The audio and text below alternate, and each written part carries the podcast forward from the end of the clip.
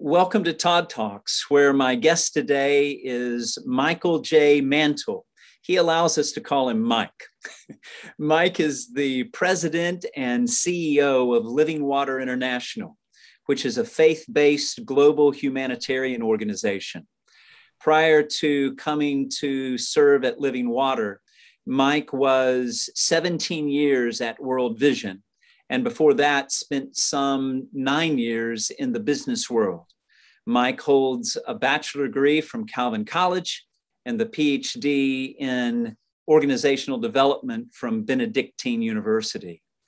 Mike has recently been honored as one of Houston's most admired CEOs by the Houston Business Journal.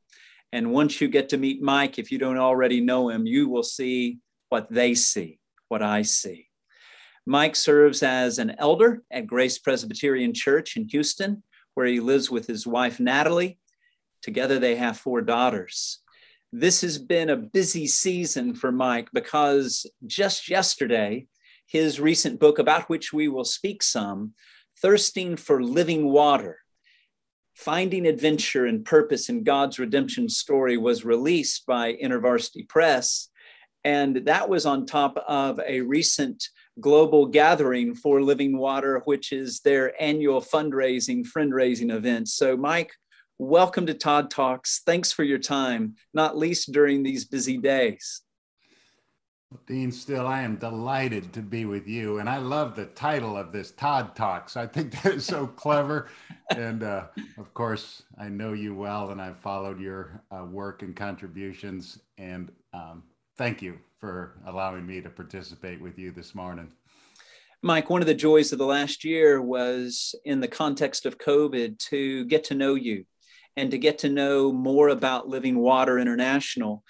Uh, friends uh, who are ours uh, are friends who need to become yours. So I'm very excited about uh, introducing you and uh, Living Water International to any number of friends in our network. So, Mike, let's start like this. Uh, share with us a bit about your personal and professional journey. Uh, what uh, sparked your passion for the global church? What caused you to want to bring clean water to those in need? And how has that journey taken you from kind of the point of beginning to where you find yourself today? That is a big and rich question. Thank you for that question. Um, you know, my my introduction really to a larger purpose was just on a trip. I took a trip to Senegal in uh, West Africa. I was in my late 20s, which uh, has been a few years ago. And it was a, a lark, it was just an adventure. I was uh, following a donation made uh, to this uh, group called World Vision. And uh, as a business person, I was just a little suspicious about, you know, how's this money going to be used and what does it mean? And but I think mostly I just wanted to get my feet on the ground uh, in Africa and and have an adventure. And what struck me in those few weeks um, when I was in Senegal was uh, this impossible story coming together. Without going into a lot of details, because the details are outlined in my book, but God wove together um, people from Ann Arbor, Michigan, from uh, uh, uh, Vietnam, from England, from Senegal, and somehow the miracle of safe water was presented in the middle of a desert somehow the gospel was articulated in French, which was translated into Wolof, and this impossibility of uh, bringing life to people through water and spiritual life through the gospel was all visible in the moment. And I just felt that uh, God is the master strategist, that God is somehow interacting with us and inviting us into his work that we cannot even see. And then I just prayed. I said, God, I want to work for you because nobody can plan strategy like you do, God. And uh, I kept praying that prayer. And uh, over the years, I discovered that in fact, God works through his people. We often call that the church. And then I discovered the church in so many of its textures. And over the last 30 years, I have fallen in love with the fact that God is inviting his church to change the world with our Savior. And that is a perfect segue, Mike, to this question What does it look like? And what does it take to become church communities that are effective agents of gospel driven change? I mean, ostensibly, this is in the DNA of congregations. Mm. But how do you mobilize congregations for mission in general and mission that is focused upon bringing clean water to those without it uh, in particular? How have you seen this? Let me first introduce just a bit about who Living Water is conceptually. So, um, this ministry, its mission is to help communities access water, and experience the living water, the gospel of Jesus Christ. And I think we'll talk further about this integral mission of demonstration and proclamation. But that's the DNA of Living Water International. And we've been on mission for 31 years. Seven million people have had access to living water um, through uh, 21,000 water projects in 18 countries. So that's the context in which um, I'm interpreting the work of the church. And so when you look at the church globally, um, I think it's kind of fun to break it down geographically. You know, there's a global body of Christ, there's regional or continental bodies of Christ, countries, and then within countries, there's communities, cities. And we finally get down to how do we interact with church in our local context in our in our personal lives in the lives of our family the friends? How do we serve through the church? And the church is so big and so intimate at the same time. It is both here and there. And and so the question it's a fair question how does the church get engaged in uh, the adventure and purpose of God's redemption? Well, it depends on where you sit. You know, within these low income communities where, where we work in Africa, Latin America, India, the church in the community, um, as it gets engaged in the most fundamental needs of its people, water, the church becomes visible and relevant in the lives of those people as churches in those communities begin to link arms with each other, the body of Christ becomes visible within that community. And really, a water project couldn't be pulled off by an individual church. Churches have to work together, cross cultural, tribal, denominational lines. But then that collective body that's physically visible begins to proclaim the unity of the body of Christ. And and people begin to pay attention to the church. When you step back into the national and global context, the body of Christ has many members and each belongs to each other. And the resources are scattered. And we learn from one another and we participate with what we have. So that I think the key is to uh, ask God how my church can get engaged in the local, national, global cause of redemption, and then do something. For me, it's water because it's so fundamental and so powerful. But I, I think God's calling us to do something through multiple organizations and multiple uh, opportunities. Yes, so we see that the kingdom of God runs along relational rails and that God is able to bring together uh, congregations uh, and um, those engaged in mission for uh, kingdom purposes, which is uh, re- remarkable and exciting. Mike, you you you flag and you signal that that water is so uh, vital, so integral uh, having been privileged to be at the recent uh, Living Water International global event where uh, we had opportunity to see afresh uh, uh, the ongoing story of living water. I will never forget uh, the, the joy on the face and just the sheer delight uh, in the hearts of those who've been drinking out of cesspools and now are able to drink uh, glasses of water. I mean, pouring it on one another's heads. I mean, talk to us about how these kinds of things happen and why why water is this kind of conduit, this kind of medium. It, it's so difficult for us to fully grasp the power of water when we have it, when we walk to our faucets, when we when we hit the button of clean water that comes out of our refrigerators and it's all chilled.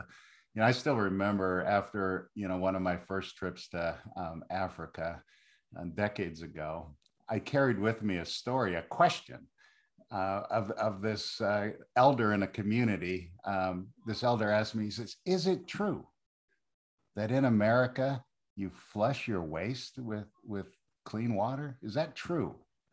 That was a concept that was as difficult for that elder to get his mind around as it is for us to think about um, brothers and sisters that don't have water. So let's just think about that a second. If you if you don't have clean water, you are always sick.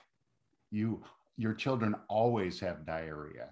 You are always fighting amoebas. You are always prone to uh, uh, cholera or even more challenging, Ebola or, and COVID. You're always, uh, you know, vulnerable. If water takes a half hour walk the fetchers of water, women and children, are vulnerable to attack. It's, it's, it's a dangerous thing to get water. If, if, if these women and children are spending hours a day collecting water, they're not in school. They're, they're not developing their economies. They're not able to invest as much as they can in their families. So instinctively or intellectually, people grasp that if I have water, there's a multiplier impact, not just in my health, but my education, my livelihoods, my safety. And when the church is seen as the agent of that blessing, the church is um, visible and attractive and people always ask, well, why do you care? Well, I care because God loves you. Jesus loves you. Have you heard of Jesus? And that interplay of water and the living water is so natural. And it has such a dramatic physical and spiritual impact. And, and that's why I'm invested. I'm invested my life in water. And there are many other ways to invest our life as we follow the Lord, but water has such a dramatic impact. It reminds me, Mike, as Jesus begins his earthly ministry, his uh, inaugural sermon in Nazareth, where he declares, citing sacred scripture, that the Spirit of the Lord is upon him. He's been anointed to proclaim good news to the poor, to uh, be sent to proclaim freedom for prisoners, recovery of sight to the blind, and one could say, uh, and uh, to provide water for those uh, who are thirsty. I mean, it seems to me that this is part and parcel of Jesus's own trajectory uh, for ministry. So, Mike, uh, you, you've written a book and you've spent uh, a lot of time and a lot of energy on uh, thirsting for living water. Uh, it launched yesterday. Um, uh, you and I don't give birth to babies, but you and I have the opportunity to celebrate the birth of children. And uh, so uh, a book has been born.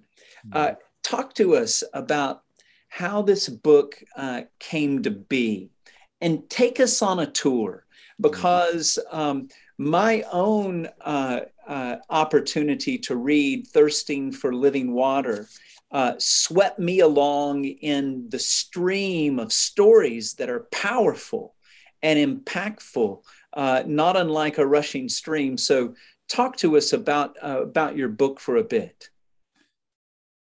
Dean, I think it goes back to the fundamentals of uh, knowing that God lives and is inviting us into his work and asking him what it is that we should do. So that's a daily prayer.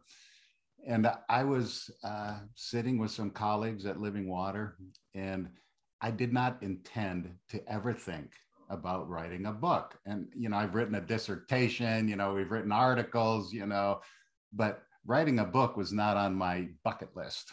And this team of colleagues said, you know, we really need to articulate how living water is not just a Christian well drilling ministry, but as a, a, member of the body of Christ, we are equipping the church around the world to share the gospel in word and deed. You know, how do we shift that dialogue?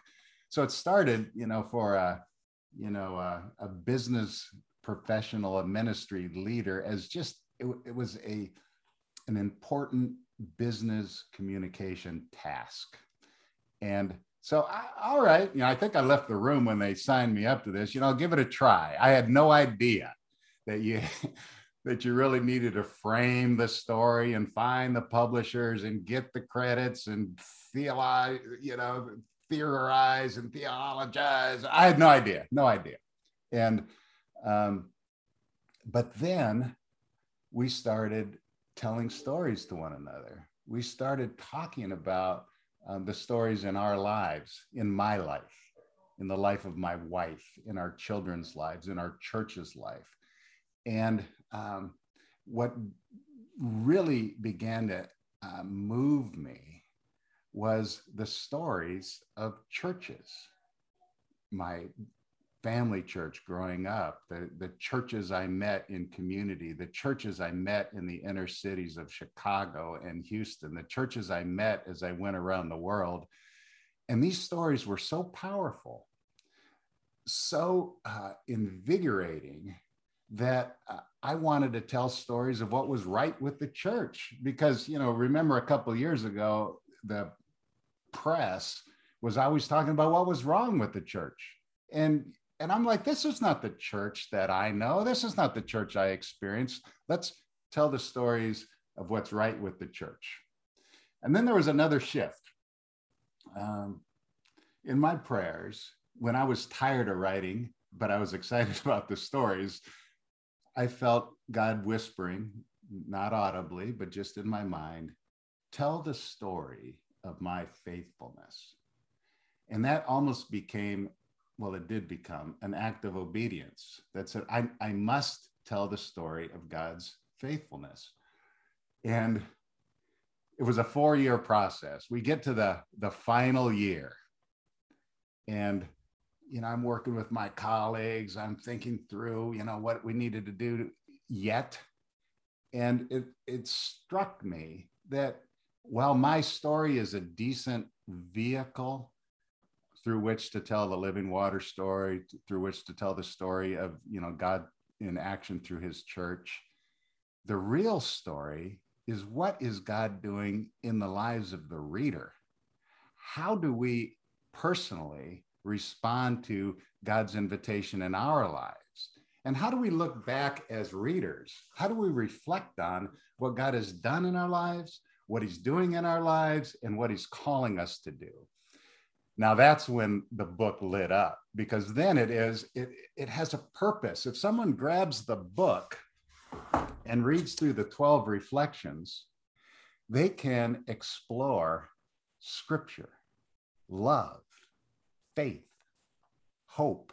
They can walk through their own lives to their family and the uh, outward extending concentric circles of community and city and world and then they can discover what God is doing in the world over the church over there and over here.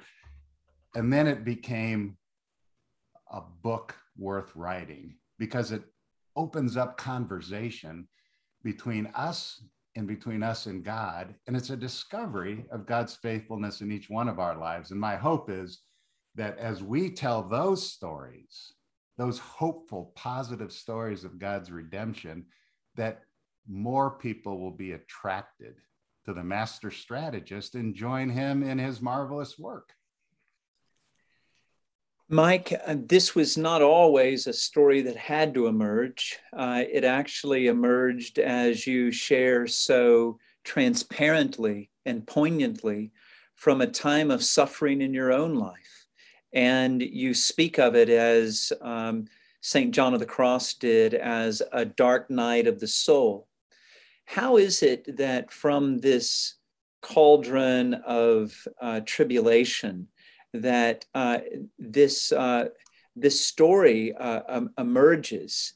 Um, what allowed you along the way to actually um, turn and uh, to see that you shall be my witnesses, which was the sense of call, but now uh, to lift up your eyes and see, yes, in Jerusalem and Judea and Samaria, even till the uttermost parts of the world. how, how is it that this turned for you?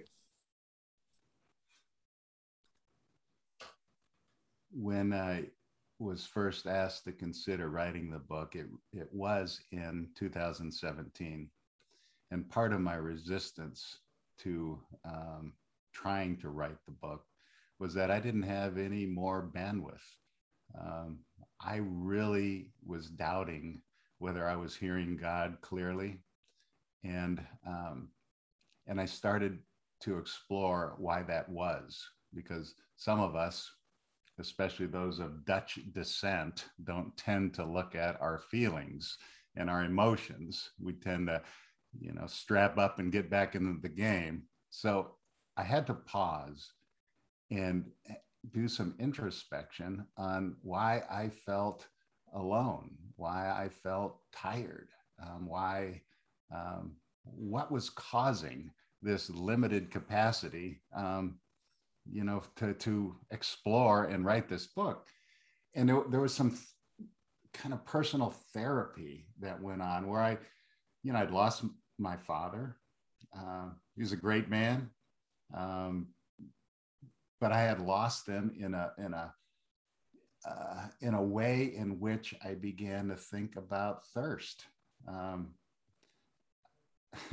when my father died, um, my wife had neglected to, to take her ultrasounds. Um, and so we went, you know, into the, uh, the doctor to just do a, a regular checkup. And then, you know, we found that she was diagnosed with breast cancer. And um, I love my wife, you know, and we, we've been intimate for so long, such partners. And the thought of losing her um, um, really impacted me. And I started thinking about our love and Christ's love through us. And the, these personal hits began to reduce my capacity a bit. But we all live within the context of our work and our ministry and our, and we were in a very difficult financial environment. You know, we, 2017, we had very difficult market conditions and global recessions. We had, you know, um, election challenges and people were, you know, fighting one another. Then we had the crash of oil, which we're very familiar with in, you know, Houston and, and Dallas. Um, uh, and then we had Hurricane Harvey. And so from a personal uh, uh, family health challenges to economic challenges and environmental challenges, I began to question whether or not um, my memory of the master strategist, the Almighty God inviting us to participate in his work and guiding us every step of the way. I began to question my recollection of God, which then created a leadership challenge for me. If, if I don't really hear God, how can I make the right calls in the middle of these this crazy world where disasters is the norm? How because I am not smart enough to make the call. And the calls I need to make are too big. They impact too many people. And if, if God's not guiding me and us, what can I stand on? And so that was the dark night of the soul. It wasn't as much the personal um, challenge or the environmental uh, uh, loss. It was the questioning whether God was true to his promise that he existed and would guide us every step of the way which launched me back in time and around the world in a discovery process to see if God was true. Was he faithful? Could I trust that he will guide us? And the book really is then the journey of the discovery in time and around the world that validates. For me, I have proof that the Almighty God loves us, He knows us, and He is inviting us into His work. And it's an adventure. And I can't wait to see what the next chapter is. But I couldn't have gotten there without the dark night. I think the dark night is part of our faith. So, Mike, as folks uh, will uh, uh, get and read uh, Thirsting for Living Water, what they'll discover is in one way, it is uh, a memoir. Uh, in one way, it is Christian autobiography. in one way, it is about an organization. in one way, it is about um, a person's experiences that become, uh, in a very real way, an invitation for additional reflection about the mission to which God is calling you.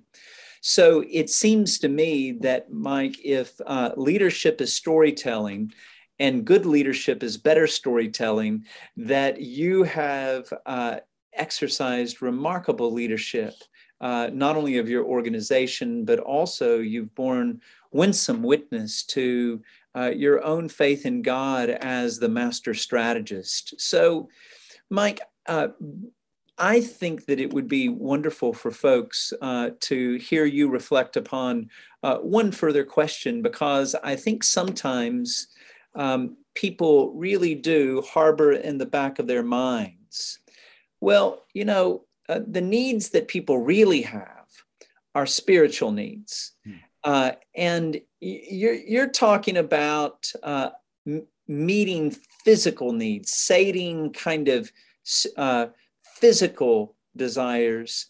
And I would love, Mike, for folks to hear you reflect upon uh, what Living Water calls integral, it's not u- unique to you, but integral mission, H- holistic uh, mission, where uh, body and um, uh, spirituality are not divorced, but they're brought together, where um, the proclamation of the gospel is seen as um, uh, linked to uh, meeting tangible physical needs.